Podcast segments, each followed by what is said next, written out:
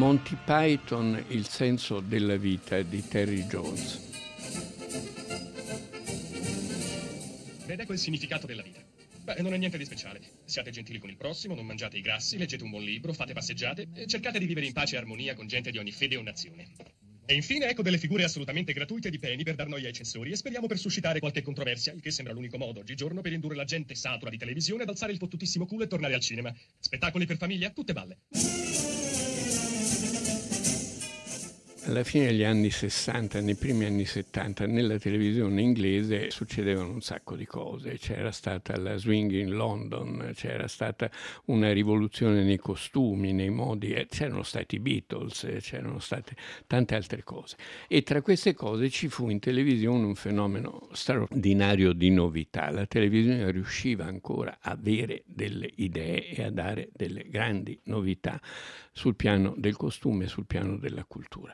Una di queste novità in Inghilterra fu i Monty Python, un gruppo di giovani che erano spesso attori ma anche registi, sceneggiatori, ideatori di gag, scenografi, insomma un gruppo, un gruppo come certi gruppi teatrali meravigliosi dello stesso periodo in cui era molto difficile, eh, tutti davano un contributo a tutto. Per cui è molto difficile, anche nel caso di Monty Python, dire questo film è del tale o del tal'altro. In più sono di Terry Jones e di Terry Gilliam. Gilliam è quello forse più famoso, soprattutto grazie a Brasil, ma sono anche, eh, come dire, è un lavoro collettivo. Gli attori, Michael Palin per esempio, che era meraviglioso, danno il loro contributo, scrivono le loro gag, partecipano. È un gruppo che si divertono da matti facendo cose meravigliose. Questo nella sostanza, in televisione e ovviamente subito dopo in cinema. Sono in qualche modo bizzarri, strani e rientrano in una categoria che nella storia del cinema è stata, o nella storia della cultura, è stata chiamata il demenziale.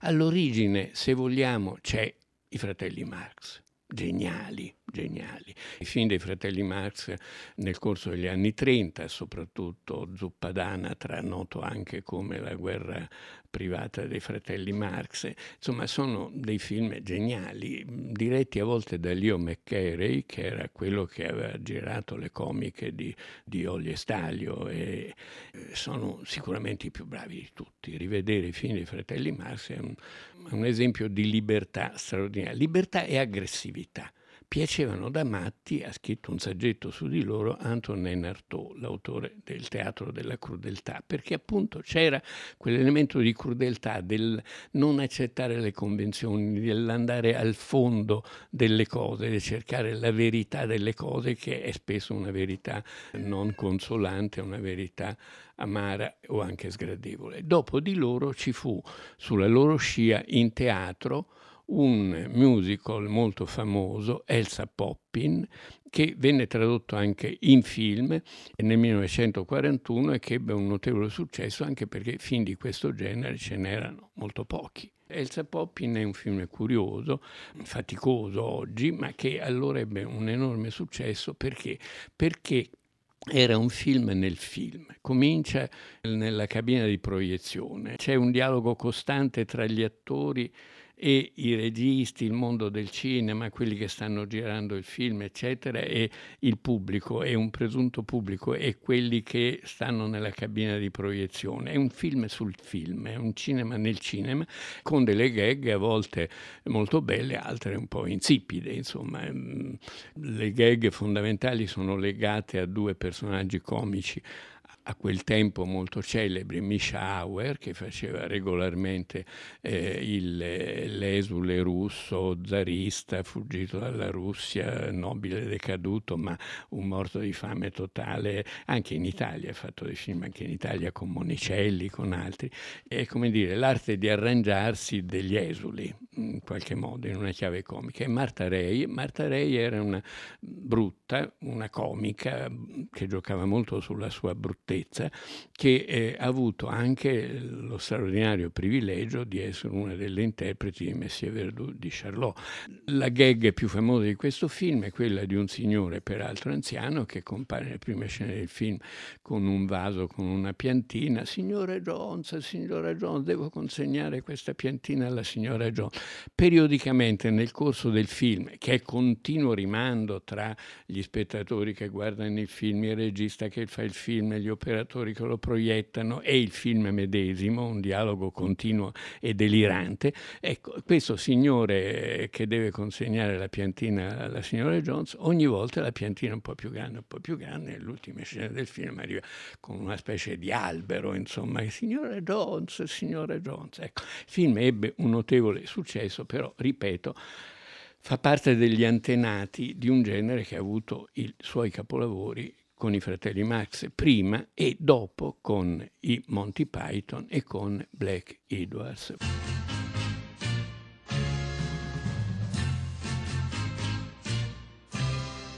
Black Edwards, grande regista, ha diretto film bellissimi e, e, ha fatto il capolavoro del genere che è Hollywood Party 1968 con Peter Sellers, capendo la genialità di Peter Sellers, facendo rifare a Peter Sellers un personaggio che lui aveva per l'appunto fatto in televisione sulla scia dei Monty Python, anche legato indirettamente ai Monty Python, eh, in cui aveva inventato il personaggio di un mite stupidino oh, indiano, indiano dell'India, ex colonizzato degli inglesi, in Inghilterra ce n'erano tanti, che attraversa le situazioni senza rendersene conto insomma è, è il puro scemo dentro situazioni invece che lo travolgono.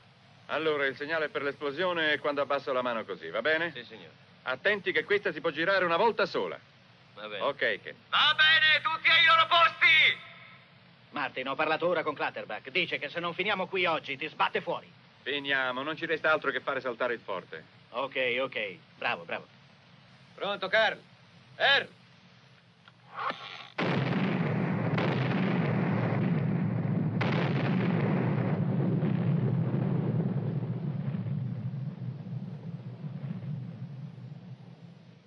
Tu. Sì, tu. Vattene via dal mio set. Vattene via dal mio film. Via, fuori, hai chiuso, sei estirpato, sei cancellato. Ti giuro che non farai mai più un film in vita tua. Non lavorerai mai più.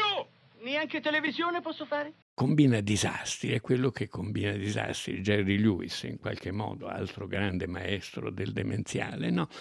Però finisce per caso alla festa del produttore del film che non lo riconosce, che, eh, di cui ha fatto saltare tutta la scenografia, a questo party combina continuamente guai, sempre angelico, sempre, no? I guai più straordinari sono derivati da una, dire, una situazione di volgarità che nel cinema non, non si era mai data, insomma.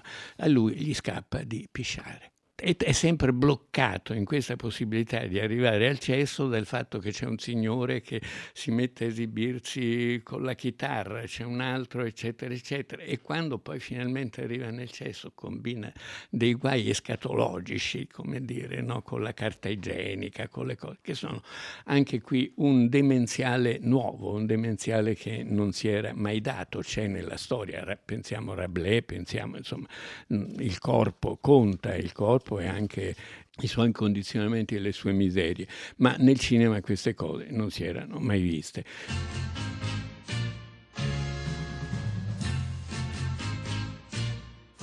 Hollywood Party è un grande film, però il film forse che porta all'estremo tutte queste cose è Monty Python, Il senso della vita, perché è un film conferenza anche questo è un genere poco studiato nella storia del cinema. Ci sono dei film conferenza, non so, Totò e le donne. È un film conferenza, è Totò che racconta i suoi disastri con le donne attraverso vari sketch e vari episodi. C'era un comico francese, Noël Noël, che fece anche come regista un film che si chiamava Gli scocciatori, Le Caspie, che era una conferenza su varie figure di scocciatori interpretati poi tutti da lui. Poi ci sono stati anche film seri su questo pretesto pretesto, con questo pretesto del cinema conferenza. Però nel senso della vita i Monty Python che riflettono sul senso della vita, cioè su, fanno filosofia. Capito? Fanno filosofia e anche teologia in qualche modo, tutto costruito per sketch, uno dopo l'altro, di riflessione su questo tema enorme. Devo dire una cosa importante a tutta la famiglia. Va, smetto, porta qui gli altri, Gordon. La fabbrica ha chiuso. Non ho più un lavoro. Siamo sul lastrico. Entrate, amorucci miei. Non ho altra scelta che vendervi tutti per esperimenti scientifici, figliuoli. No, no, è così, amori miei. Prendetevela con la Chiesa, che non vuole che metta uno di quei cosini di gomma. Oh, hanno fatto cose meravigliose a suo tempo. Hanno preservato la potenza e la maestà e anche il mistero della Chiesa di Roma, la santità dei sacramenti e l'indivisibile unità della Trinità. Ma se mi avessero lasciato mettere uno di quei cosini di gomma sull'uccello, ora non ci troveremmo nei guai. Ma la mamma non poteva usare qualche specie di contraccettivo? No, se vogliamo restare fedeli alla religione di maggior diffusione del mondo. Dio ci ha benedetti talmente che non vi posso mantenere più. Non potevi farti tagliare i coglioni? Non è semplice, sai, Nigel. Dio sa tutto. Scoprirebbe un trucchetto così ingenuo. Ciò che noi facciamo a noi stessi, lo facciamo anche a lui. Avresti potuto perderli in un incidente. Già, è vero. Sì, è vero, sì. No, no, no, tesorucci, so che cercate di aiutarmi, ma credetemi, ormai ho deciso. Ho deciso dopo una lunga e attenta riflessione.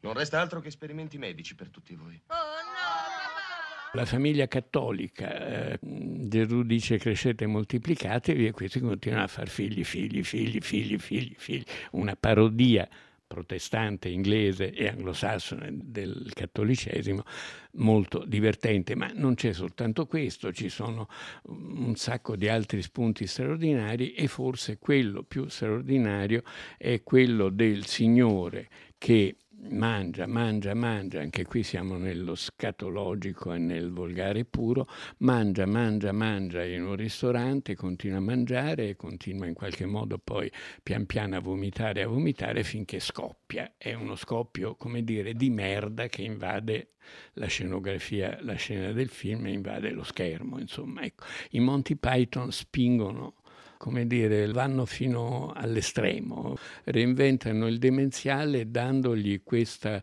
libertà moderna che rapidamente, eh, come dire, sfocia in vari sottogeneri che nascono a partire da, da, questo tipo di comicità e che si scontra all'interno dello stesso gruppo con delle tensioni invece estremamente più azzardate, più forti. Per esempio Brasil di Terry Gilliam, i film di Terry Gilliam, che era uno del gruppo. Terry Gilliam ha fatto dei film eh, straordinari, non solo in Monty Python, ma Il barone di Munchausen, La leggenda del re pescatore, paura e delirio a Las Vegas, un Don Chisciotte finito male che non è mai riuscito a finire, quando c'è riuscito non è quello che voleva lui inizialmente, e Brasile. Brasile è una sorta di remake di 1984 di Orwell, comicissimo, eh, è un mondo futuro ipertecnologico, dominato dalla tecnologia in cui il pover'uomo, l'impiegatuzzo qualsiasi, è schiacciato dalla realtà e salvato ogni tanto periodicamente soltanto da delle apparizioni assolutamente inconsulte dentro queste specie di grattacieli iper e post moderni, fantascientifici, già Blade Runner, eh, da Robert De Niro, che è un personaggio strano che interviene, una specie di, di inserviente tecnico che interviene a rimediare ai guai della tecnologia, riportando la realtà al prima della tecnologia, con una saggezza, come dire, non deviata dalla, dalla modernità o dalla postmodernità. Guarda quei maledetti cattolici, che riempiono questo maledetto mondo con un mucchio di maledetti mocciosi a cui non possono dare un maledetto pezzo di pane. Noi cosa siamo, caro? Protestanti e maledettamente fieri di esserlo. Mm. E dimmi, caro, perché hanno un così gran numero di figli? Perché ogni volta che hanno un rapporto sessuale devono fare un bambino. Ma è lo stesso anche per noi, Harry. Come sarebbe? Beh, insomma, caro, noi abbiamo due figli. E abbiamo avuto solo due volte rapporti sessuali. Non è questo il punto, cara. Noi potremmo farlo quanto vogliamo. Sul serio? Oh, sì. E per di più, visto che per fortuna non crediamo a tutte le loro baggianate, possiamo prendere delle precauzioni. Per esempio, chiuderci a chiave? No, no. Voglio dire che quali membri della Chiesa protestante riformata che sfidò vittoriosamente il potere autocratico del papato nel XVI secolo, noi possiamo usare quei piccoli aggetti di gomma che evitano conseguenze. Cosa vuoi dire? Se volessi, io potrei avere rapporti sessuali con te. Oh, sì, Harry. E mettendo una guaina di gomma sul mio vecchio compagno di battaglia, sarei sicuro che quando lo tiro fuori tu non saresti messa incinta. Uh. Ecco cosa significa essere protestanti. Itself keeps on expanding and expanding in all of the directions it can whiz. As fast as it can go, the speed of light, you know. 12 million miles a minute, and that's the fastest speed there is. So remember when you're feeling very small and insecure, how amazingly unlikely is your birth.